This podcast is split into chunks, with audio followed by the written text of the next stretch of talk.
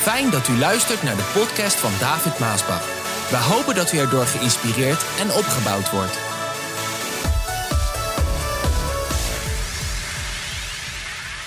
Ik lees in Daniel 2, vers 34 het volgende. Terwijl u bleef toekijken, raakte zonder toedoen van mensenhanden een steen los van de berghelling. En die steen die rolde op het beeld af en verpletterde de voeten van ijzer en klei. En hij sloeg ze helemaal aan stukken. En hij verpletterde ook de rest van dat beeld. Nou, dit gaat over die droom die Nebukadnezar krijgt, waarvan Daniel de uitleg geeft. Nebukadnezar die werd op zekere morgen wakker en hij had een verschrikkelijke droom gehad. Een droom die hem echt, ja, die droom maakte hem wakker en hij voelde zich verschrikkelijk. Ik weet ook dat als er dromen zijn die God geeft, dan weet je dat het van God is. Zie je, we dromen denk ik allemaal, wordt ook gezegd, en er zijn vele, ook hele rare dromen die je hebt. Ik weet bijvoorbeeld één droom van mezelf, dat ik droom, niet, de laatste tijd niet meer, maar vroeger toen ik jong was, dat ik op dit kruispunt voor het kantoor, als het dan waaide, niet heel heftig, maar waaide, dan kon ik mijn armen omhoog doen en dan ging ik omhoog. Ging zweven. Die droom heb ik verschillende keren gehad. Maar het mooie was, als ik dan steeg vanuit dit kruispunt, er komen zeven wegen bij elkaar. Dat is het grootste kruispunt van Nederland, wist je dat? En in de volksmond wordt hij ook de kruispunt van Maasbach genoemd. Ja, die moet bij de kruispunt van Maasbach zijn, daar bij die kapitol, weet je wel? Maar als ik dan zo deed, dan ging ik, steeg ik omhoog als een soort uh, vogel, als een soort arend, als een soort vlieger. En dan ging ik hoger en hoger. En als ik dan op een bepaalde hoogte was, dan zag ik ineens de wegen vanuit dat kruispunt gaan. Dat die ging helemaal, zag ik zo naar, naar Scheveningen en de zee. Die andere zag ik zo helemaal naar de grote weg. Die andere zag ik zo naar de stad. Terwijl als je op het kruispunt bent en al die wegen komen samen, zie je niks. Weet je niet, waar, waar gaat het allemaal heen? En het was, ja, ik vond dat altijd wel bijzonder dat als ik dat dan droomde, op een of andere manier wist ik dan eigenlijk wat ik moest doen. Raar hè? Maar dat zijn wel dromen van de Heer, dat Hij mij liet zien, David, ik zie alles en ik weet waar alles heen gaat. Ik heb nog een paar dromen gehad, maar die zal ik misschien eens een keertje in een boekje verwerken of zo. Maar dit van Nebuchadnezzar was ook een droom die God gaf. Want God wilde bekendmaken wat er in de geschiedenis van de mensheid zou gebeuren hier op aarde. Aan wat voor rijken er zouden plaatsvinden. Wat voor landen er zouden komen. Hoe die wereldregering zou verlopen. En hij gaf die droom aan Nebukadnezar, die begreep er niks van. Die riep al zijn magiërs en uitleggers bijeen. En hij, en hij zei, luister, ik ga niet de droom vertellen en dat jullie mij de uitleg geven, want dan kunnen jullie mij van alles vertellen. En dan denk ik, nou, dat zal het wel zijn. Nee, jullie moeten mij en de droom vertellen en, en de uitleg geven. Nou, en niemand kon dat doen. Ze waren hoog tot de boogte, want ze zeiden ook: Ja, maar koning, wie kan dat nou? Wie kan u nou vertellen wat u gedroomd hebt, als u niet eerst vertelt wat u gedroomd hebt? Nee, nee, nee, nee, ik hou me er toch aan vast. En hij beval uiteindelijk om ze allemaal om te brengen, omdat ze geen uitlog konden geven. Daniel, die hoorde dat, en die ging naar de koning naar eigenlijk de dienaar van de koning en hij kreeg te horen wat er aan de hand was. Toen ging hij naar zijn vrienden Sadrach, Messach en Abednego en hij zei, bid de Heer, want ik ga de Heer zoeken dat hij de uitlegging zal geven van de droom en weten wat de droom betekent. Die nacht krijgt Daniel de uitlegging van de droom die Nebukadnezar droomde. En dan komt Daniel bij de koning en hij vertelt hem wat hij gedroomd heeft en de uitlegging daarvan. En de koning zegt, dat is het. En hij werd blij, hij werd dankbaar, hij overladen. Hij wilde eigenlijk Daniel overladen. Daniel zegt, ik hoef niks te hebben. Maar dit is wat de koning droomde, wat eigenlijk ook vandaag van ons van betekening is. Daniel zegt, koning, u droomde over een groot beeld. En als het goed is, heb ik een beeld kunnen creëren. Zeg maar zo'n soort beeld. Ja, of het nou exact zo is. Maar zo'n soort beeld kreeg Nebukadnezar in zijn droom. En dan gaat Daniel dus uitleggen, maar precies wat God hem heeft laten dromen. Gaat Daniel uitleggen wat eigenlijk niet eens zo belangrijk was voor die tijd en voor Nebukadnezar, maar voor een tijd waarin wij vandaag leven. En, en dat wil ik bekendmaken, omdat er zijn er die dit weten, er zijn er die zich erin verdiepen, maar er zijn heel veel en helemaal de leiders, de politieke leiders, die hier geen enkele weet van hebben en niets van snappen en daarom ook helemaal niks snappen wat er nou eigenlijk allemaal gaande is. Zij staan eigenlijk op dat kruispunt met al die wegen, al die crisissen, al die toestanden en weten niet waar het uiteindelijk heen gaat.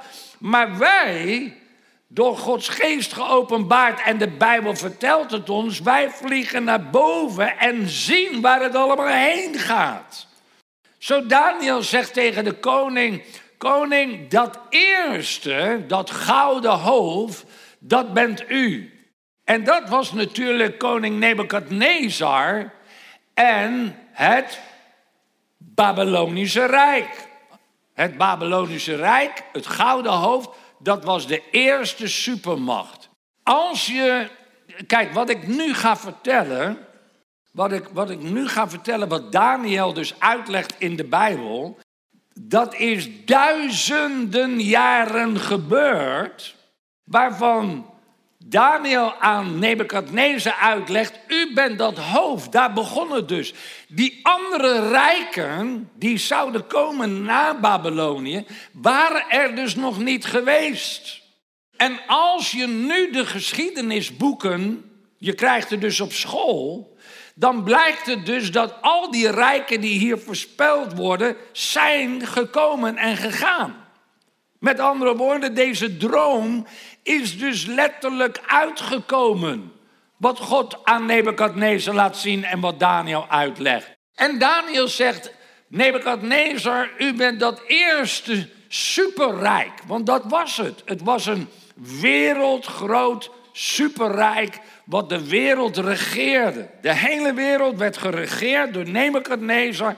Ja, die wereld was in die tijd natuurlijk wel wat kleiner.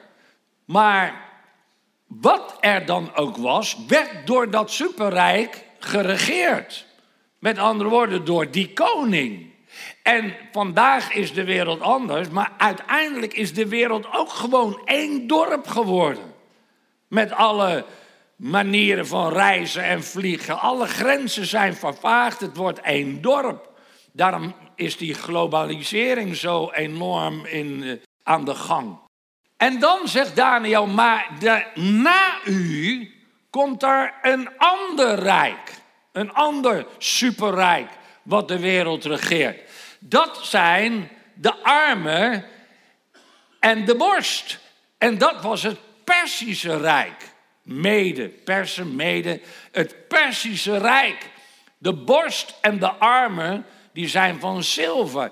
En inderdaad, in de geschiedenisboeken die je vandaag leert, is het Persische Rijk na het Babylonische Rijk ontstaan en gekomen. Daarna kreeg je het Griekse Rijk. Dat is de buik en de lendenen en die waren koper, goud, zilver, koper. Dus het Babylonische Rijk, het Persische Rijk, het Griekse Rijk. En daarna, zegt Daniel, komt er weer een rijk. Dat is het Romeinse Rijk. En ook dat is gekomen en gegaan. Dat zijn de benen van ijzer en Dat is nu 2000 jaar geleden dat het Romeinse Rijk daar was. Groot, wereldwijd rijk. En dan krijg je het laatste waarvan ik zeg het Europese Rijk. En dat zijn de voeten en de tenen, de pottenbakkersleem, dus van lijm en ijzer. De voeten die zijn van leem en ijzer. Nou, ik weet niet of je wel eens geprobeerd hebt om wat te lijmen van ijzer, maar dat gaat haast niet. Ik heb het wel eens geprobeerd, maar dat houdt niet. Lijm en ijzer. Het werkt niet. En dan zegt dus de Bijbel dat terwijl dus dat beeld daar was en we weten welke rijken er zijn, het gouden, Babylonische, Persische, Griekse, Romeinse rijk, allemaal geweest. Nu 2000 jaar later, want waarom zeg ik nou dat ik geloof dat dit het Europese Rijk is? Dat komt omdat als je de grenzen gaat bestuderen van die rijken, zowel Babylonië, Persische, Griekse, Romeinse Rijk, als je die grenzen gaat bekijken, dan bevat dat dezelfde, bijna dezelfde grenzen van heel Europa. Want zo was het ook het Romeinse Rijk. Dat ging helemaal vanuit Israël, want daar waren toch de Romeinen toen Jezus werd gekruisigd. Naar het midden van de aarde is dat een beetje. Helemaal naar Brittannië, Britse Rijk. Als je dus die lijnen van de grenzen neerlegt, dan kom je tot ontdekking dat de wereld elke keer werd geregeerd door zo'n superrijk waarin je dezelfde begrenzingen ziet. Kan hier en daar schelen natuurlijk, maar het, het zit niet ergens in de Noordpool. Het zit niet ergens in Rusland. Het zit niet ergens in de Zuidpool. Je ziet echt dat het de grenzen elke keer zijn van Europa. En daarom geloof ik dus dat dat laatste rijk ook het Europese rijk is, wat nu eigenlijk aan het ontstaan is.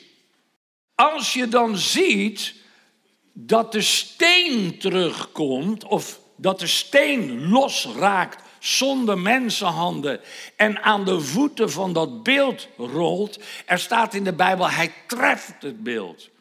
Dat is wat anders dan dat het langzaam aankomt rollen en zo'n beetje tegen dat beeld aan en dat het beeld wankelt. En... Nee, hij treft het beeld. Hij, hij raakt los zonder mensenhanden, hij treft dat beeld. Boem!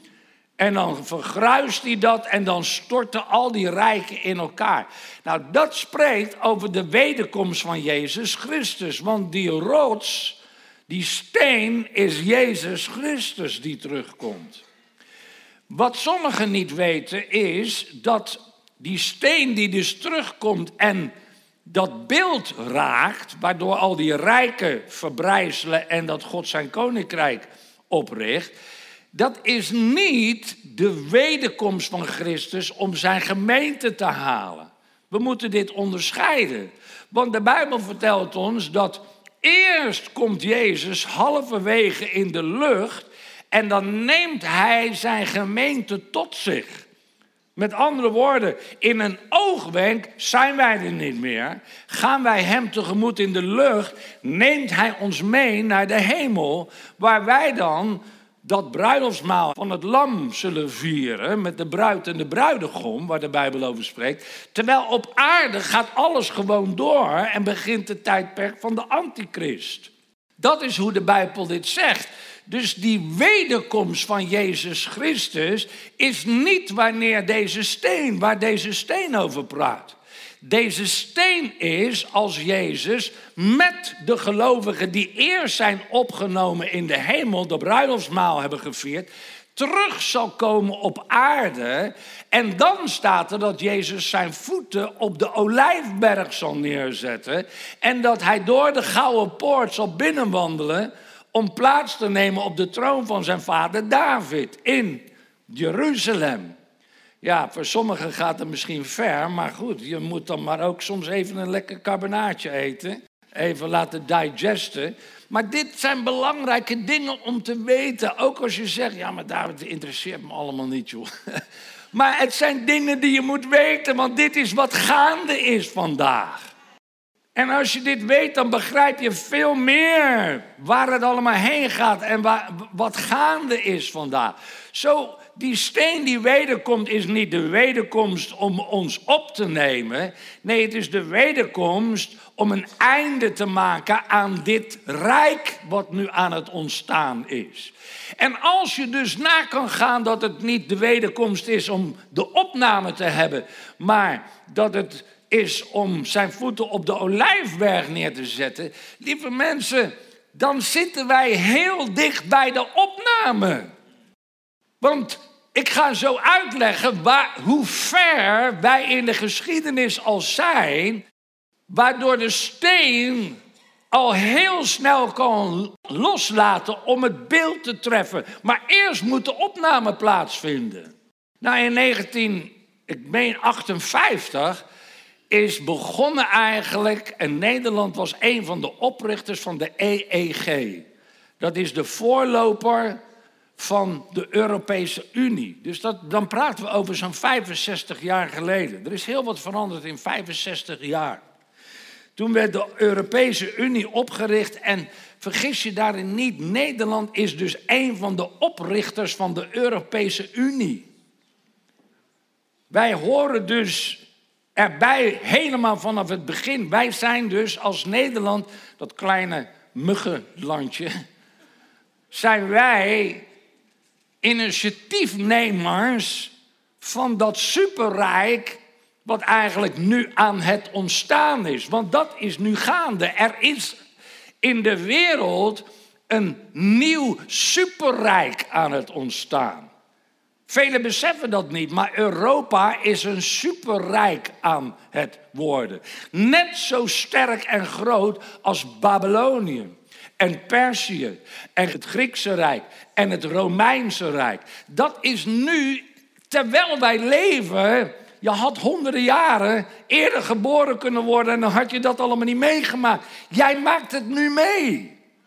Jij maakt mee wat de Bijbel heeft geprofiteerd. Wat God heeft laten zien.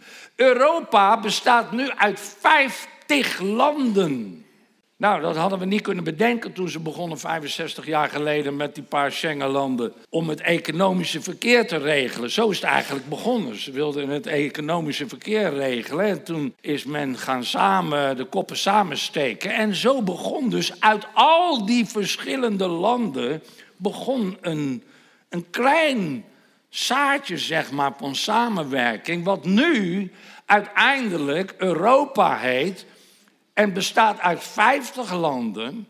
In Europa wonen 750 miljoen mensen.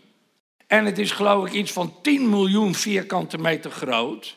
Zie je, China, of, uh, Rusland is een, is een groot land, maar is, is heel oud al. China ook, India ook. Maar Europa is eigenlijk pas de laatste 65 jaar aan het ontstaan.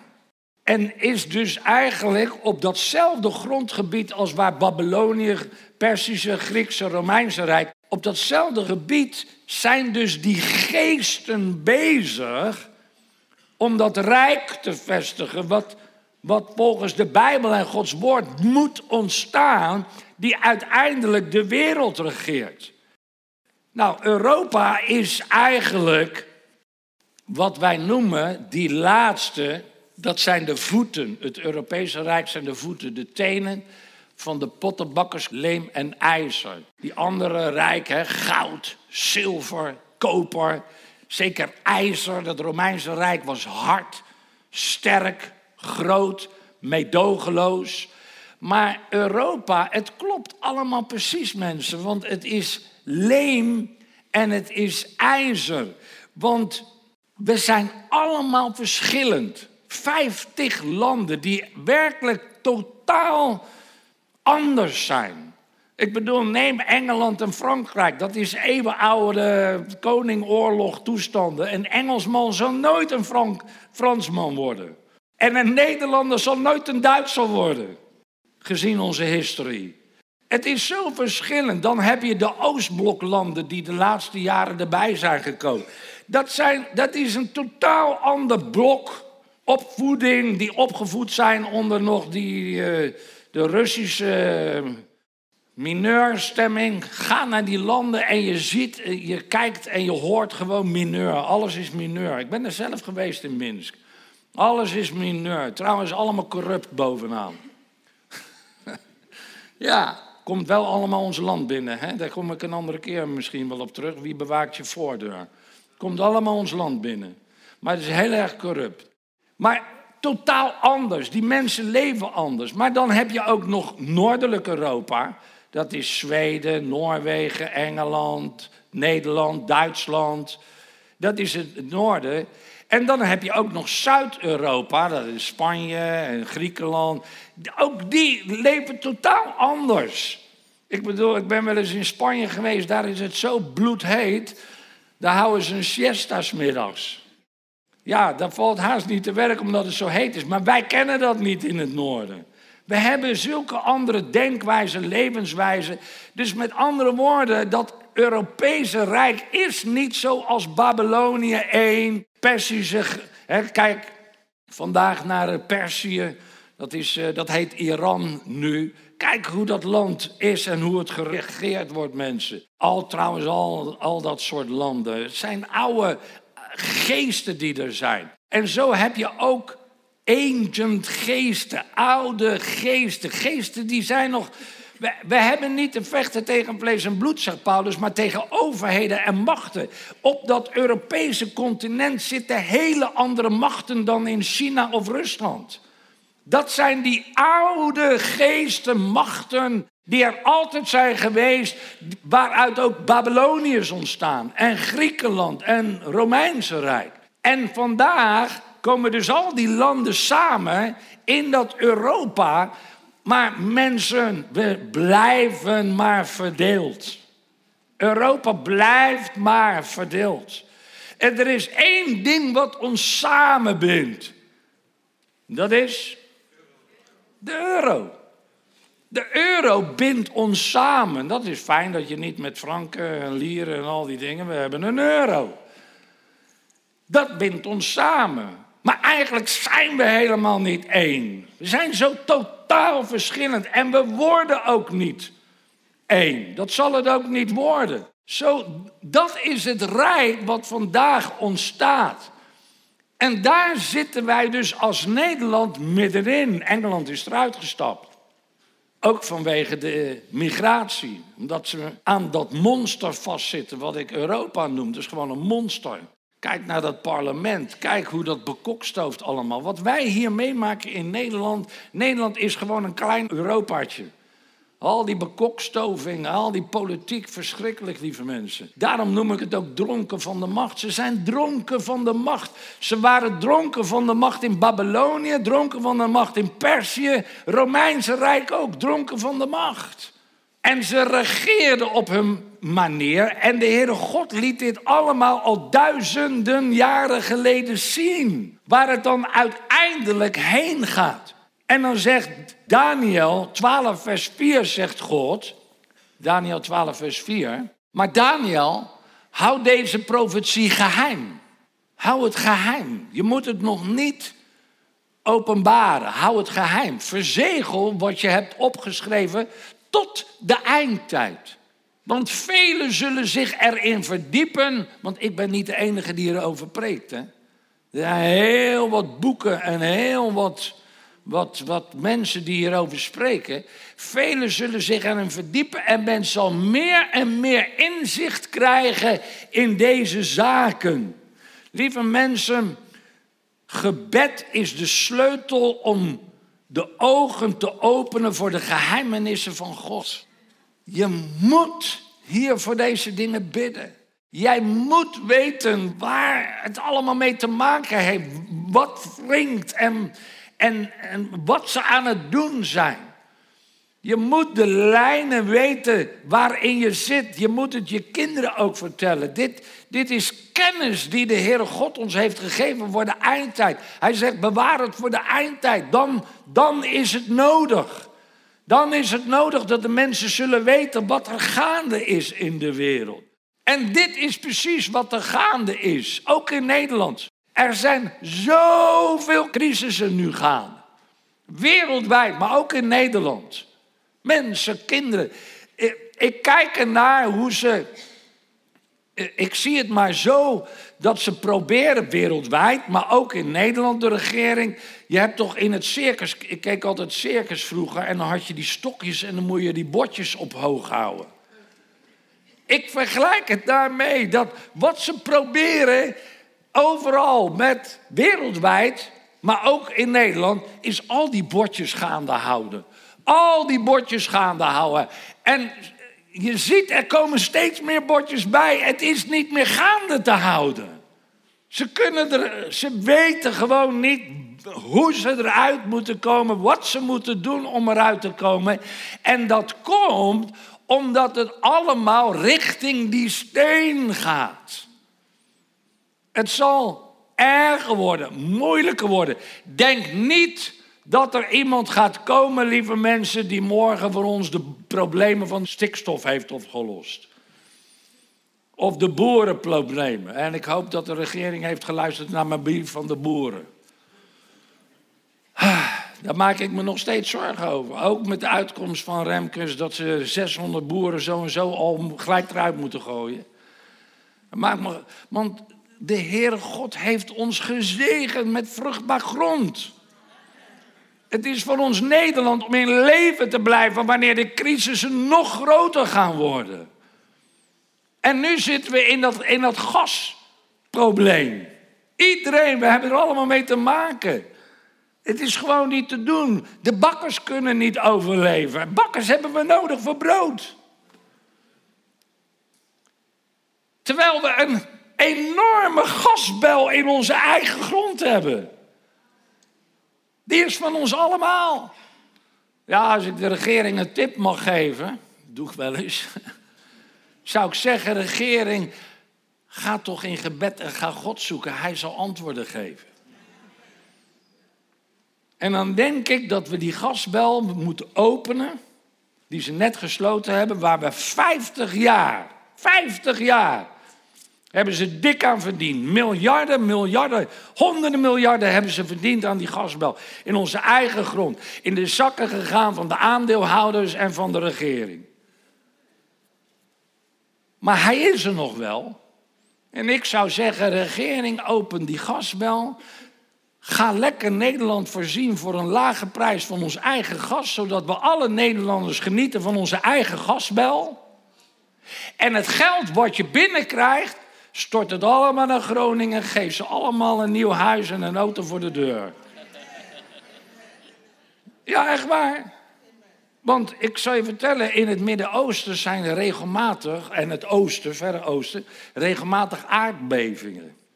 Dat hoor je heel vaak. Ze hebben allerlei technieken om tegenwoordig te bouwen daar tegen schokken, tegen schokaardbevingen. Dat hebben ze daar, dat, dat gebruiken ze al. Dan denk ik, mensen, kinderen, voeren het hierin. Bouw nieuwe huizen voor die mensen. Maar ja, ik begrijp het wel.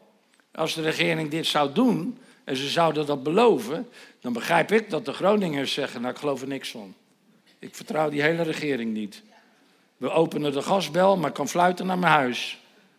Maar als dat nou eens eerlijk zou zijn, lieve mensen, dat is een oplossing. Gebruik de gasbel. Alle Groningers een mooi huis, auto voor de deur.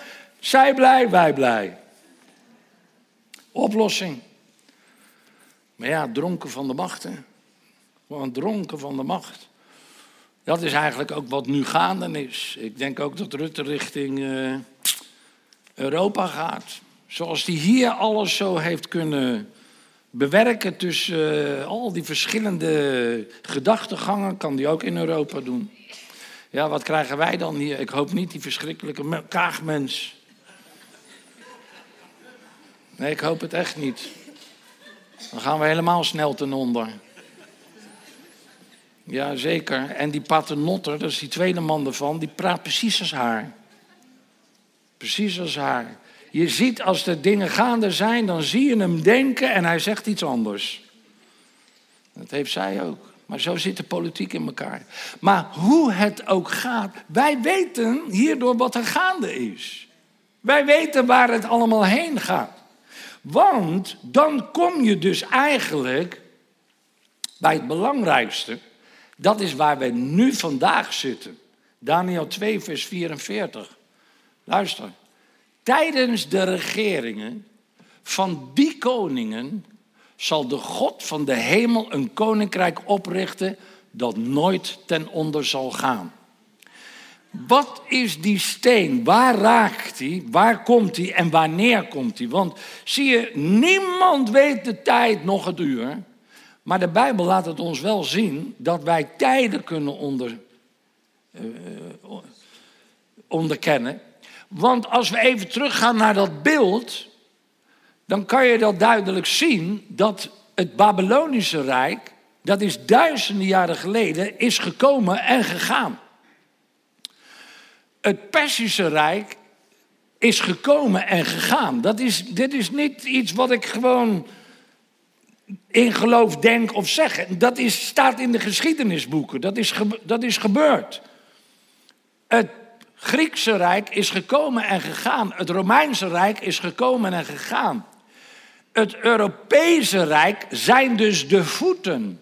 Nou, als je nu dus ziet dat dat Europese Rijk dus aan het ontstaan is, aan het vormen is, en dat wij steeds meer in de macht komen, wij 50 landen, waaronder Nederland, wij komen steeds meer in de macht van dat Europese monster. Wij moeten steeds meer voldoen aan wat hun beslissen. Daar schuilen ze hier in de regering ook altijd. Ja, maar Europa zegt dan. Dan moeten ze zich daar dus aan houden. Dus Europa krijgt dus dat rijk, krijgt steeds meer macht. Dat betekent dat die voeten dus uiteindelijk nu zichtbaar zijn. Lieve mensen, toen je daar leefde bij dat Gouden Rijk, was dat allemaal nog niet zichtbaar. Dat moest nog allemaal gebeuren. Maar wij die vandaag leven, u luistert naar mijn stem en ik zeg je dat wij al beland zijn bij de voeten. Voordat Jezus zal wederkomen, waar de opname al gebeurd moet zijn. En de voeten zijn dus al zichtbaar. Wij zien dat rijk. Wij zien de 50 landen. Wij zien een orgaan, een regering met wetten en regels en ja, belastingen die uh, geheven worden. En, en, en, en de manier waarop. Ze, wij zien het, wij zitten er zelf in. Het enige wat er nog niet is, wat nog niet zichtbaar is van die voeten, zijn de tien tenen. Dat is het allerlaatste. Alles is geweest en gebeurd en voorbij gegaan. De voeten, dat rijk is nu zichtbaar. Daar zitten we zelf in. Het enige wat nu zichtbaar moet worden, wat dus moet gaan ontstaan en komen, dat zijn de tien tenen. En waarom zijn de tien tenen nou zo belangrijk? Die tien tenen, zegt de Bijbel, Daniel legt het uit, dat zijn tien leiders. Dat zijn tien heersers. Zijn, zijn tien kapiteins, tien, tien wereldleiders. Daarvoor staat die tien tenen. Want we hebben net gelezen in Daniel 2, vers 44. Daniel zegt, eigenlijk God zegt, door Daniel heen, tijdens de regeringen van die koningen, die tien koningen, zal de God van de hemel een koninkrijk oprichten dat nooit ten gronde zal gaan. En raakt dus die steen los, die uiteindelijk het beeld zal raken, waardoor alles verdwijnt. En dan moet Jezus dus terugkomen om zijn voet op de aarde te zetten om dat duizend jaar vrederijk te beginnen. Met andere woorden, lieve mensen, we zijn zo ver in de wereldgeschiedenis. Het is voorspeld en het is allemaal uitgekomen. Wij zitten er middenin.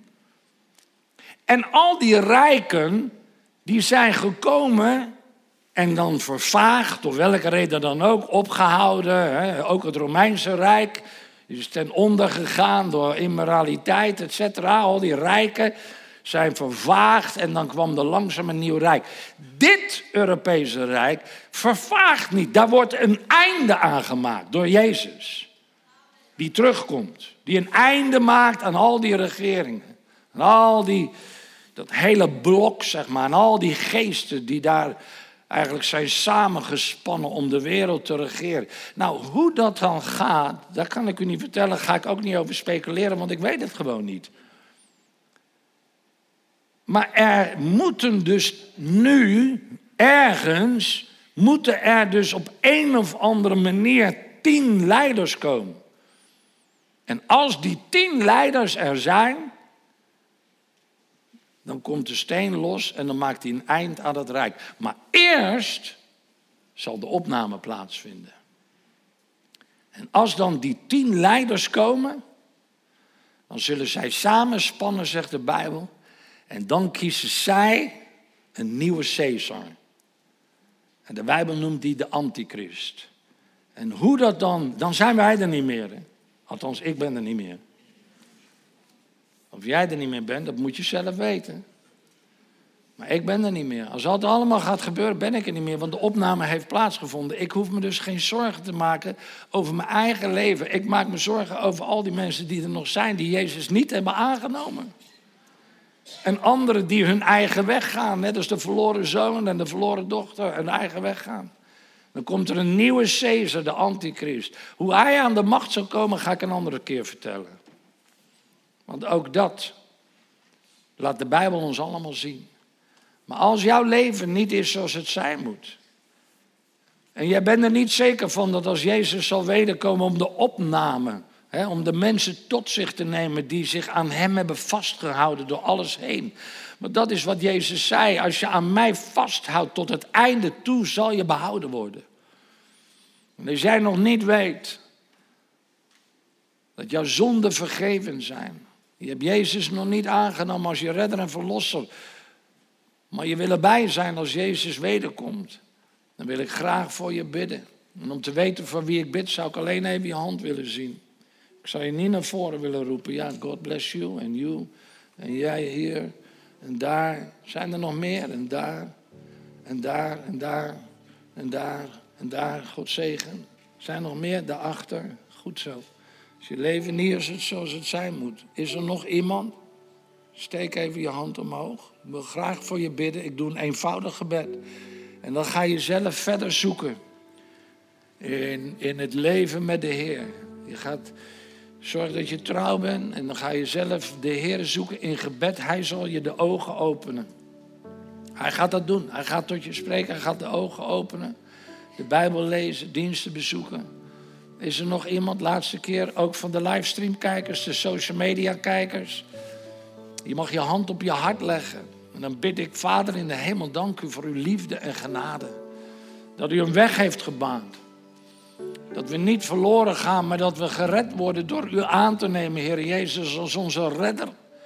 We hebben spijt van onze zonden. We hebben berouw van onze zonden. En we vragen u vergeving. We vragen u, wil u ons hart reinigen? Wil u ons denken reinigen? Wil u ons geweten reinigen? Wil u ons hele wezen reinigen met dat bloed wat vloeide op het kruis van Golgotha? Uit de handen, de voeten en de rug van onze dierbare Heer Jezus Christus, de Zoon van de levende God, die daar stierf voor onze zonden. De Bijbel die zegt ons dat het bloed van Jezus reinigt ons van alle zonden. Ontvang nu vergeving van wat je ook verkeerd hebt gedaan in je leven. Al is het in je kinderjaren. Ontvang jouw vergeving. Ontvang jouw reiniging. Ontvang het nu. En zeg maar, Heer Jezus, ik dank u voor vergeving. Ik dank u voor. U hebt mij vergeven. Het is vandaag een nieuwe dag, een nieuw begin.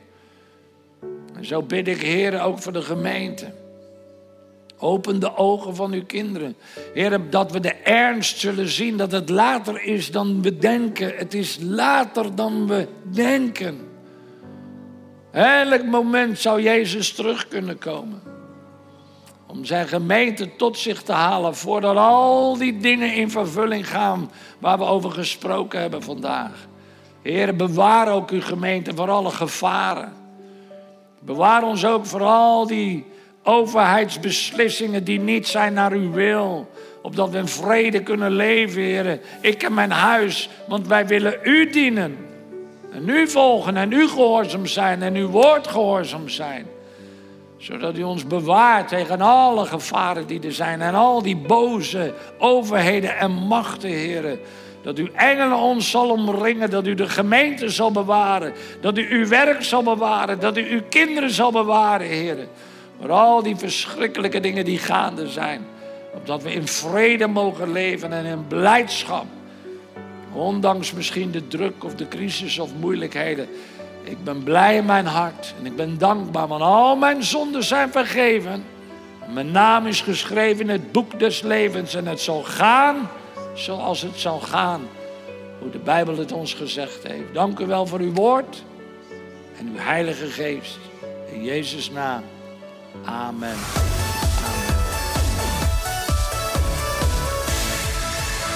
Bedankt voor het luisteren naar deze podcast.